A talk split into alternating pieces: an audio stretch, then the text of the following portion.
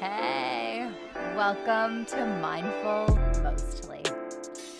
I'm Andrea Collins, and this is a podcast for those of us who are mindful most of the time. You want to live your best life, you want to live it well, but you're not, you know, going on a silent retreat about it. But if you do, that's okay. Today on the show, oh boy, we are getting mindful of your money situation. How are you with cash? How are you with saving? How do you feel when people talk to you about money? And do you have your shit together? We're going to find all of that out today together. Because certified financial planner Shannah Compton Game is on the show. She's actually the host of the Millennial Money podcast. It's a really great show.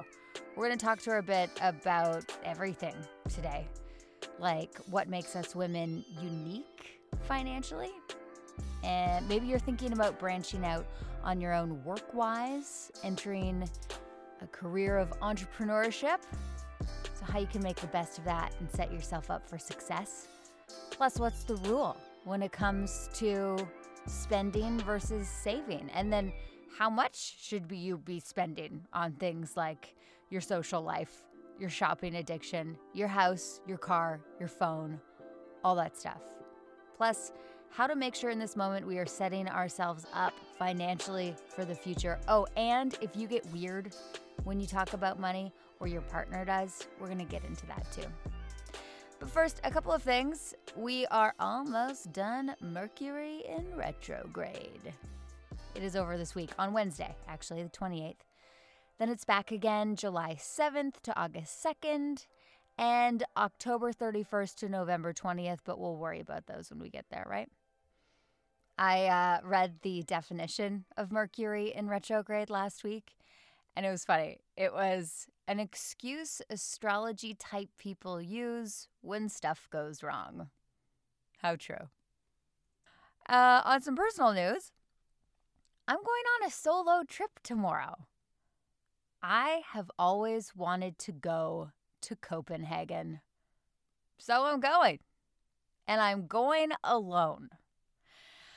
I'm so excited about it because I know that I'll get a lot of inspiration from being there. And it's just always exciting being really far from home where they speak a different language and you embarrass yourself on a daily basis. That's good for you, I believe. I am going alone. I wanted to go alone it would have been ideal if there was a friend that could have joined me for like a couple days on the tail end, you know? But uh, that didn't happen. And that's okay. I think that there'll be times when I'm I'm alone and I'm thinking and I see people like laughing at a restaurant and I think I'm so alone. I wish I had someone here with me. And then there'll be other times where I'm like I'm really glad I'm here by myself. You know? When you don't have to like consider anybody else's tourist schedule. Because let's be real, I just want to go to so many vintage stores and I want to eat so much stuff and I just want to walk and walk and walk and look at the beautiful people. And anyway, I mean, we'll see how this is going to go. Solo trips are a good thing. Remember that podcast we did? Go back in the archives and listen to that one if you can. Um, and you know what? I won't be alone because I'll post some pictures of my solo trip on the Mindful Mostly Insta stories. So come along with me. You'll be like, Andrea, another Danish pastry? Yeah. And if you haven't joined the um, Instagram community yet, do so at Mindful Mostly. Okay, let's talk to certified financial planner Shannah Compton Game. All right, Shannah, are you ready to talk to us about money? I'm ready. Okay, so you talk to a lot of women, right? A lot of millennial women. And what do you find makes us unique financially?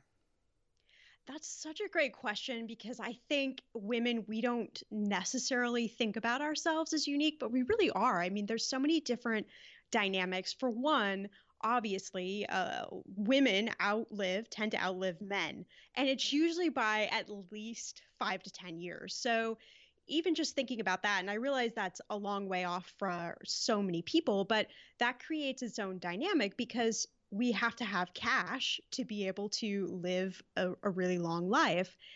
and women also start and stop our careers a lot so we'll we'll have babies or we'll change our careers or you know when our parents get older we're usually the ones that tend to be the caregivers so we're kind of stepping in and out of the workforce at different times in our lives and for that reason we might not have as much saved as a male counterpart that just worked for 30 40 years straight so there's a lot of complexities with that and then you kind of put like the cherry on top for women, and that's that we tend to be more conservative. We're not aggressive investors. We like to have a lot of cash that's just kind of sitting aside. And all of these things put together makes it like the perfect storm for women where we really need to be talking about money in an open way so that we can all have enough cash to live the life that we want to live.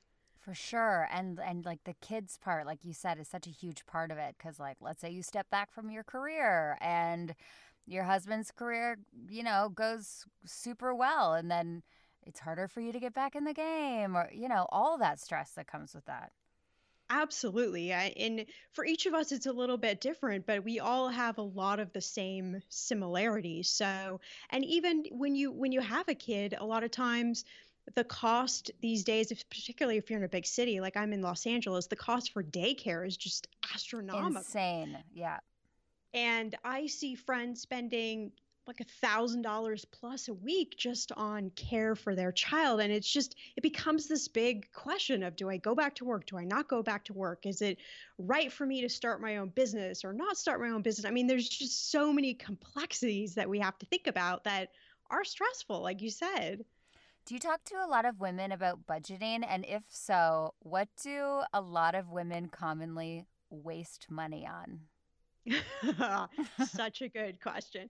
Yeah, you know, I talk to everybody about budgeting, particularly particularly women because I think it's something that women really want to have a, a, strong grasp of where their money's going. And the word budgeting, I think, is like the big bad B word. So many people just like, you know, you can see their faces just like cringe when I mention budgeting. So I try to just come at it from a little bit more friendly, appealing way. And it really is just the art of tracking where you're spending your money and then adding up those different categories so you can have a real good grasp of where your money's going. And the only reason that you're doing this is because you have goals and things that you want to do in life. So, if we're good at knowing where we're spending our money, then we can direct our money in the ways that we need to in order to achieve those goals. So, I find like when you can connect it to something that you want to do or achieve in your life, it just makes the process so much more enjoyable. But I would say for women, of course, shopping is, is a big thing. Uh, these days, I see a lot of subscription type expenses. And even though they might not seem like a lot, not a lot, like $5 here or $2 here, it all kind of adds up. Um, mm. Um, and then another category that is just, of course, like across the board and uh, a splurge for everyone is eating out. We all spend so much on eating out that we don't even realize it. so it's it's just always the the one category that I always go to first for everybody. Oh my god, I find as I'm growing as I'm getting older, I say things at restaurants like I could have made this at home for a quarter of the price. right? And i think that's really where we're starting to see a lot of the like hello fresh and those types of services that are delivering food for you to cook at home because i think we're starting to have this awareness of like oh my god i'm spending so much money eating out. Maybe there's a better way to do it. So i'm a big fan of learn how to cook just like a few things and you can radically change your uh, your bank account every month. For sure. I, I think about back to when like I was going out and like going for lots of drinks, like mid twenties, you know, and you've like yeah. you got your first like steady job and you got a little bit of extra income. Like when I think of the money I would have spent on booze and late night eats, it's it's depressing. yeah, and what you could probably do with that money now. like if somebody gave you an extra 5 or 10 grand, it's like, "Oh my gosh, I could change so many things." Exactly. I know. Okay, so one topic that um a lot of people are are interested in is leaving your job and stepping into the world of entrepreneurship, which can be scary as hell. Um, and what tips can you give people if they're thinking about it so when they do make the leap, they don't find themselves broke? Yeah, and a broke, of course, is what we're trying to avoid because that just brings on so much more stress. And I think it's really interesting because there's this whole shift now. I think because we can do so many careers at home or from our laptops and side hustles or like, you know, in the same conversation as avocado toast. It's like everybody's doing this. But, you know, to to set yourself up well in the beginning is really, I think, such a smart decision to make. I've been an entrepreneur since I was 19 in college. So I know what it's like to work with income that's large and then months where it's small and you're having to figure things out. So I think some of the things you can really do to set yourself up one is have I call it an oh crap account and it's a separate savings account that is a high interest savings account so you're earning more interest on your savings but try to save as much as you can really, I think at least six months to maybe, if you can, even a year's worth of expenses in that account before you quit your job. So that way you know you have this this pad because starting your own business even if you know that you can get customers from day 1 there are so many unexpected expenses that come your way so just having a stash of money that you can tap into I think is a great thing uh, another thing is just giving yourself permission to back off some things like retirement funding. Maybe you back off it for six months or a year until your business gets up and running, but that gives you a little extra cash to work with. Mm-hmm. And then I think also not being afraid to say, okay, I'm trying this, I'm stepping into this business venture but I'm going to give it three months or six months, whatever time period feels right for you. And then at the end of that time period, I'm going to reassess. Like maybe this isn't the right thing, or maybe I need to change the focus, or maybe I need to ask for help, whatever, because not all business ventures work. So I think, you know, giving yourself permission to be like, okay, this doesn't work is a really smart money decision to make. Mm-hmm. And so I guess it one would need to look at what your monthly expenses are and then factor in extra for the oh crap incidentals that inevitably come up and then and then times that by 12 if you're going to do it for a year right Exactly. So, knowing, and most of us don't know this number exactly, but this is a really easy number to figure out is what is your foundation number? I call it. So, what is the number that you need to bring in every single month just to cover your bills and like your minimum credit card payment or minimum student loan payment, like all of those things mush together. What's that number? So that number gives you a really good indication of like, okay, how much do I need to make in a month just to be able to fund the stuff that I've got to pay? That isn't like any extras or any fun things. So that can be the number that helps you figure out how much you should save or at least aim to save to just put yourself in a comfy position. And then, of course, everything over that is just gravy. Mm-hmm. Yeah. And I guess you have to be really realistic with yourself in that sense. Like, you got to think about what you're actually spending on your phone bill or you're actually spending on your groceries. Exactly. Yeah. And that's the key. You know, I think we if we were ever taught budgeting, and in my opinion, we were taught about it wrong because if you write numbers down on a piece of paper of what you think you're going to spend the next month, you could essentially lie, right? You could put any number that you want down on that piece of paper, but it's not an accurate representation of what you're spending your money on. So I always tell people create a two column system one where it looks ahead at the month and says, okay, this is as much I think I'm going to spend. But the other column that goes and looks back at the month and says, wait a minute, this is what I actually spent. Because when you can compare and contrast the two columns, you can really figure out, okay, where am I doing really good or where are things going a little bit amok? And you can you can correct those things because again the only reason you're doing this is because you got these awesome goals whether it's your business or a trip or a house you want to buy or whatever it may be, you want to be able to empower your money to go in those directions. For sure. Can you recommend any apps that are good for that? Like there's budgeting apps, right? Yeah, you know, uh, it's such a great question. I have tried literally almost every app on the market. Anytime there's a new app, I'm like, well, let me try this one and see what this does. And the two that I just keep coming back to is well, there's actually three, I should say. One has now entered the rotation, but uh, I love Clarity Money. It's a really good, simplistic app that helps you see a snapshot of where you're spending your money. And it also identifies things like utilities and other bills that you might be overpaying and gives you some suggestions mm. on that. So that's a real good one if you want to kind of just put your toe in the water.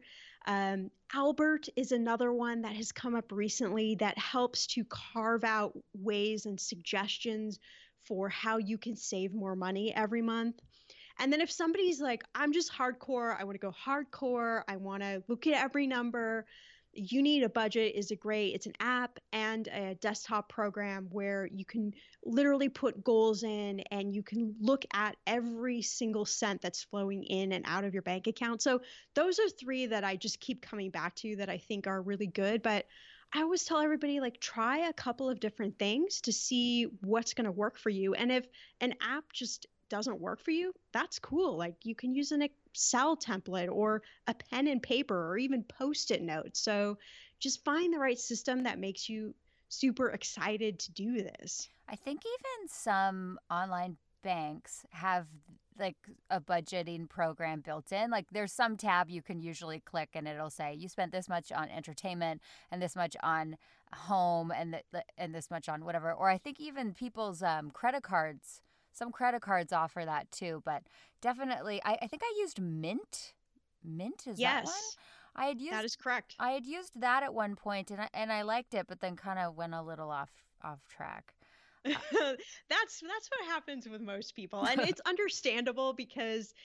It, it's just like anything. If you're trying to run a marathon or trying to lose weight, like you have to go inch by inch, step by step. And I tell people it's just every day. Just do one small little money task every day. And that just will help you cultivate a strong habit, but also will keep you motivated. So it's not like you have to check 30 things off your list in one day. Just do one little thing. And as long as it's propelling you forward, you're moving in the right direction. Um, now, how much do you think one should be spending on home, car, phone, savings? Like, what's the pie chart there? Again, like such a great question that like my answer is always like, well, it depends. Mm-hmm. and people get frustrated with that answer, but it really does depend on your goals and your individual situation. Uh, the rule of thumb is somewhere around 50% of your take home pay towards those fixed costs. So the things that you have to pay your rent, your mortgage, your minimum payments on your credit card, your car payment, the stuff that you have to pay every month. Then allocating somewhere in the neck of the woods around 20% for savings. And this can include retirement savings, but it can also include just money you're putting away in your old crap fund or just money you're putting away toward towards another goal. And then the remainder 30% then is all the fun stuff. So it's shopping, it's extra payments on your credit card, going out to eat, all of those sort of fun things. So that's the 50, 20, 30 is kind of a rough guideline that everybody can measure up against a little bit. But again, this is kind of going to depend on where you live. Some people have higher housing costs, so they're going to be a little out of whack on that front number. And some people live places where they can save a ton of money. So maybe they're going to be able to save more money.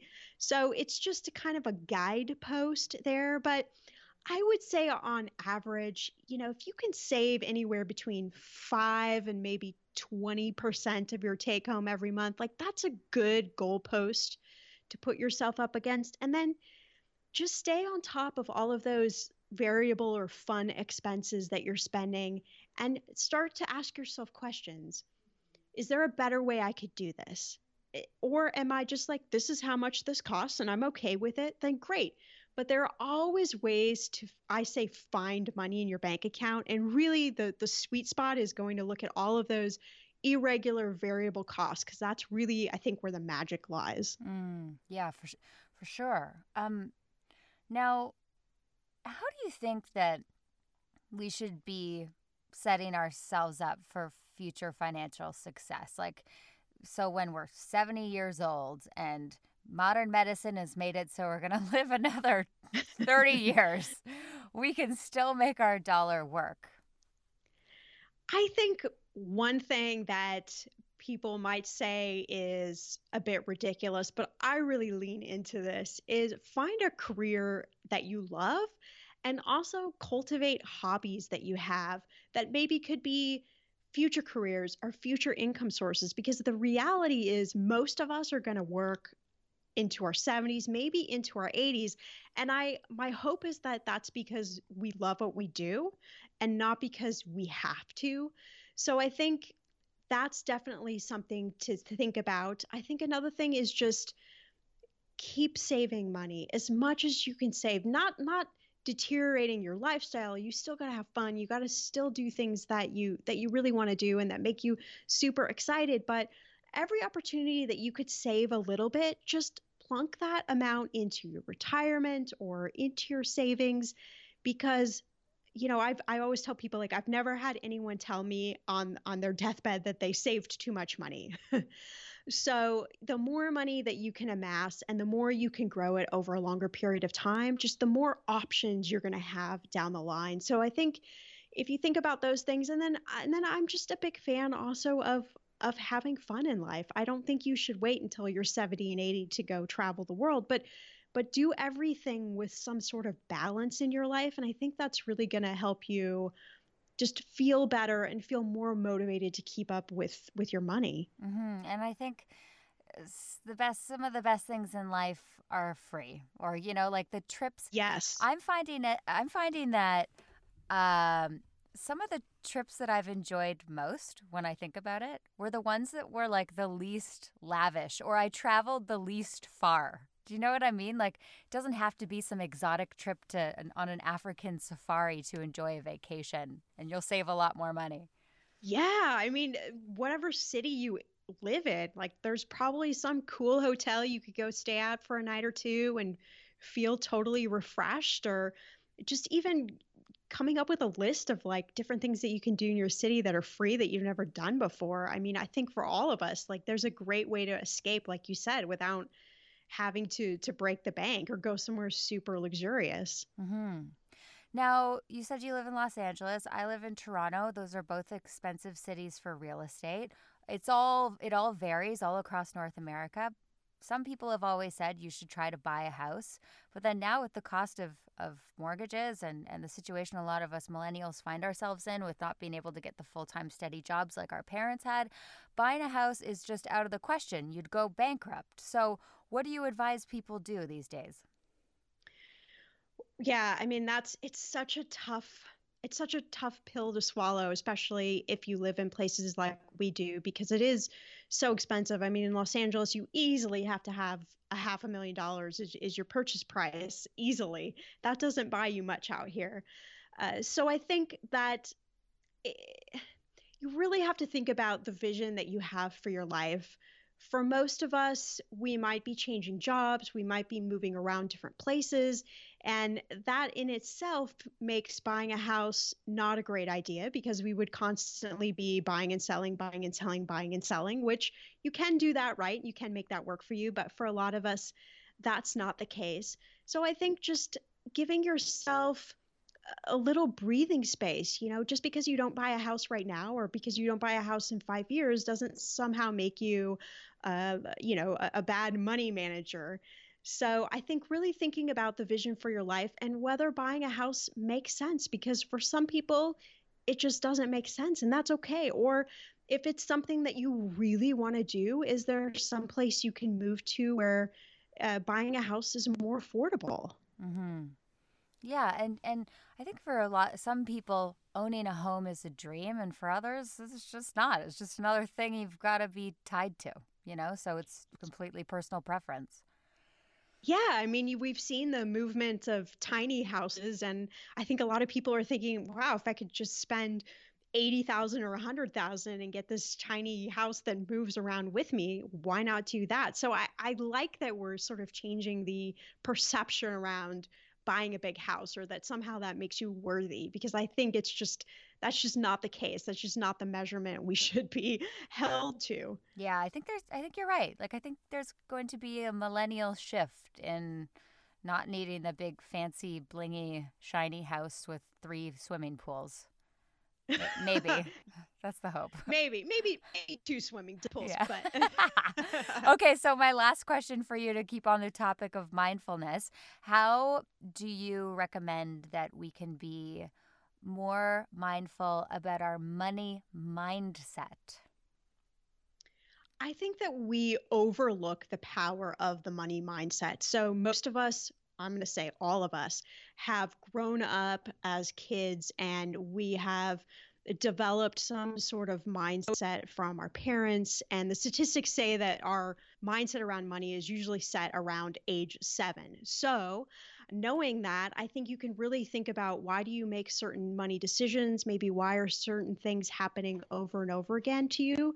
But really, I think it's just a conversation around balance. So it's finding that right balance, you know, spending money on the things that help grow you financially and spending money on things that that help take care of you that help you know have that whole wellness conversation around it and i think if you think about everything with a little bit perspective it takes some pressure off of you but it also just helps you uh, you know be more well rounded when it comes to your money mm-hmm. And I guess we should also all be more cognizant of the way we talk to our kids about money because that's going to affect them their whole lives. Absolutely. And, and remembering that everybody's different. So some people are going to value certain things over other things. And I think that's like the wonderful thing about human beings is that we're all so different. But I really think spending some time thinking about your money mindset and why you think certain ways about money and how maybe that's been cultivated. And is there a way to have a shift so that talking about money and, and getting involved with your money isn't a dreaded chore, but is something that is really empowering and exciting? Is there any movement to get this in schools more? Gosh, I, I am I'm trying. Um, there's a lot of talk about financial literacy being pushed in high school and i'm not sure that that's enough. You know we spend time learning math and english and science over many years so why not have the same skill set cultivated around our money? But uh, it's a difficult conversation and i don't know if it's going to change very fast but i i certainly hope so because i think if people knew uh, just even a little bit more about their money, that I really think we would see a lot of shifts worldwide for people. Absolutely. Well, look, it's been so great talking to you. I could just keep firing off the questions. Thanks so much for having me.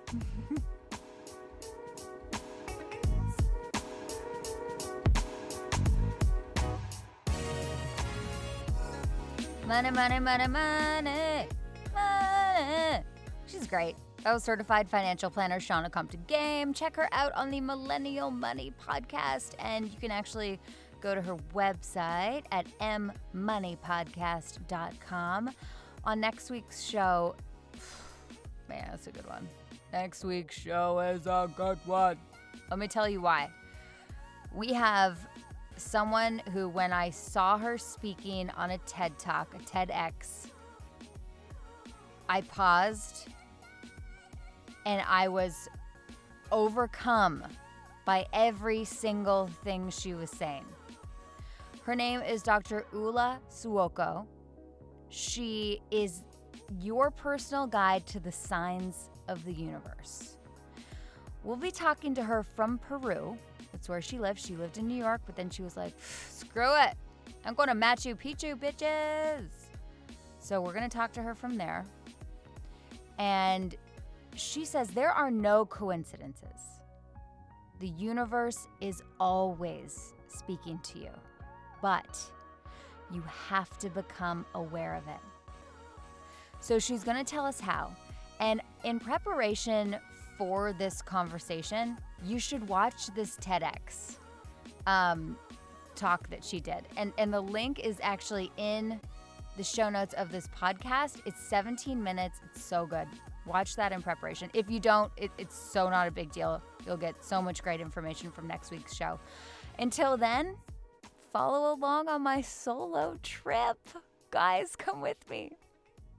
Uh, on Instagram, Instagram stories at mindful mostly. And if you haven't joined the fam yet, you can do that there too. So until next time, I will talk to you right here on Mindful Mostly.